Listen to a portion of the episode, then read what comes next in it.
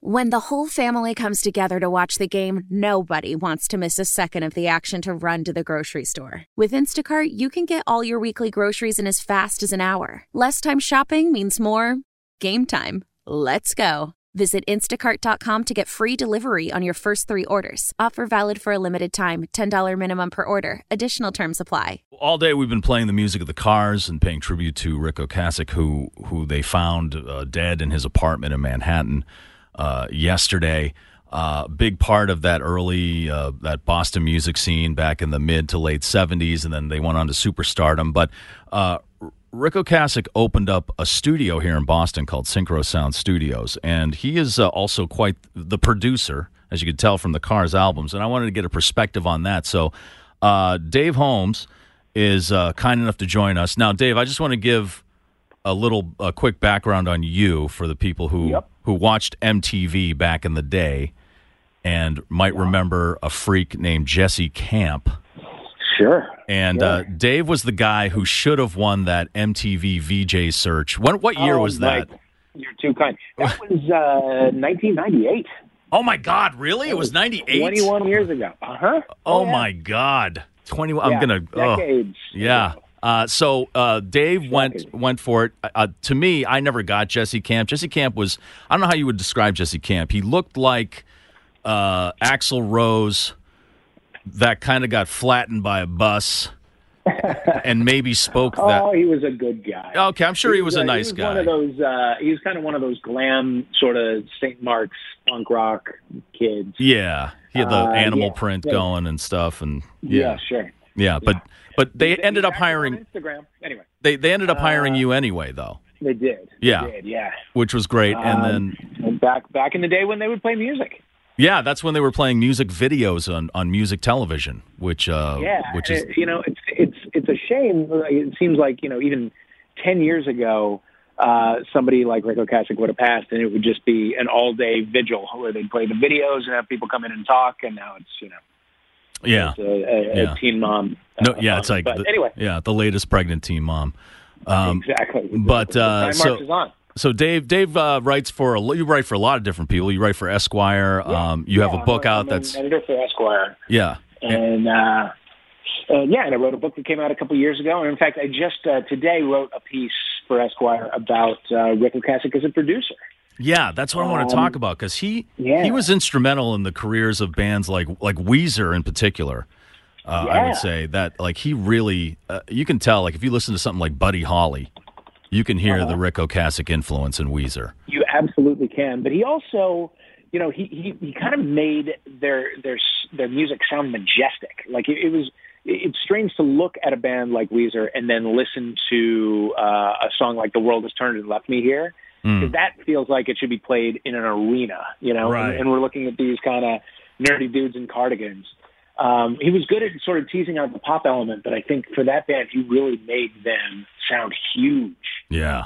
Yeah. Um, yeah, you can you can absolutely hear the influence. And- And, and the- also, let's not forget that he did in you know just a year or two after that uh, did that first uh, not a surf record. That's right. Yes. Um, yeah, did popular, which you know took them a few years to live down, but um, and they you know they, changed their sound quite a bit. But I it, like they, he really put them on the map.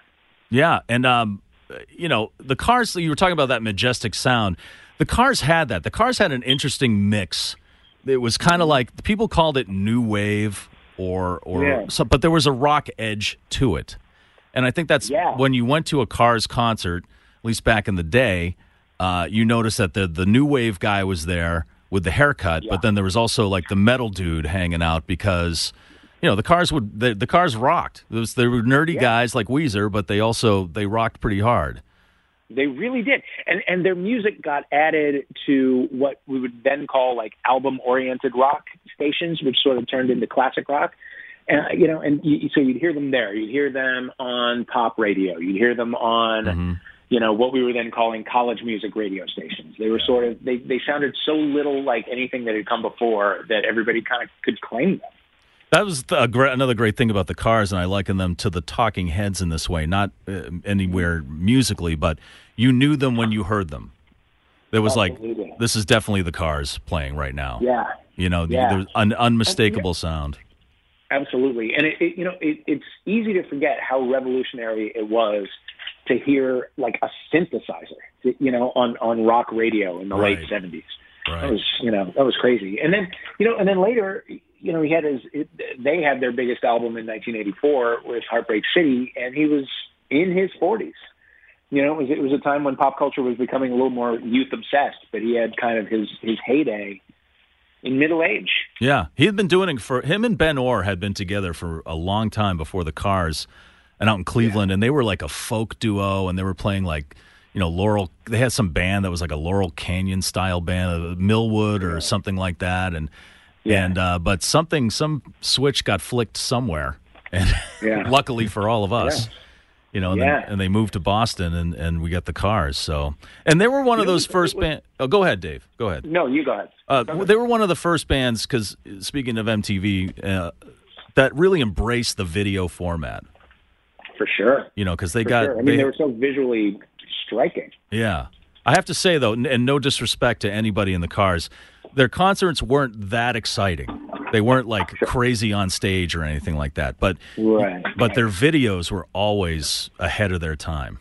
That's for yeah, sure. Yeah, they, they knew what the hell they were doing. You know, also I think a thing to uh, to check out as you know, I mean, everyone will be going back and listening to the Cars music over the next few days if they should but but like get into the stuff that he produced. In particular, he did an album um, some years ago for uh, a band called Guided by Voices. Yes, who yes. are like if you're a big music like they're they're kind of a, a nerdy music band. They're a bunch of middle aged you know suburban dads, and yeah. they release you know a gajillion albums a year that are full of you know minute and a half long tracks. But he did kind of a straight ahead rock album with them called Do the Collapse that is incredible and it's as close to like a mainstream success as that band ever had. And you can really hear, you can really hear Ric's voice through it. Well, Dave, thank you so much for taking a few minutes to uh, to talk My about pleasure. Ric Ocasek, and because uh, I, I you know, you are you are a real musicologist. You know a ton about how many. When we talked about your book, Party of One, when it came out, mm-hmm. how many music yeah. references did we figure were in the book? Oh, I don't know if we could count. It's just infused. It's like, uh, it, would you say thousands? I, it seemed I think, like it. I think it, that might be safe. That yeah. might be safe. I'm, yeah. I'm, nerdy that way. Right. But thank you very much for having me. You have a yeah. good afternoon. Yeah, Dave Holmes, uh, not only a, a writer, but also a Holy Cross graduate, ladies and gentlemen. That is true. That is true. Oh, and uh, I am now at Esquire, and I should mention this. We uh, It looks like we will have a piece from Kay Hanley of uh, Letters to Cleo. Oh, excellent. She's uh, a writer, and she knew Ric, and, yeah. uh, and it looks like we'll, we'll, have her remembrance up on the site sometime later in the afternoon. That's awesome. Dave, uh, thank you yeah. so much for taking the time with us today. Thank you. Have a good day. All right, you too. That's Dave Holmes. He was on MTV way back in the day when they played music videos. He wrote a great book called Party of One. He's a writer for Esquire, and, and you can check out his writing in, in many other places. How powerful is Cox Internet? Powerful enough to let your band members in Vegas, Phoenix, and Rhode Island. Jam like you're all in the same garage.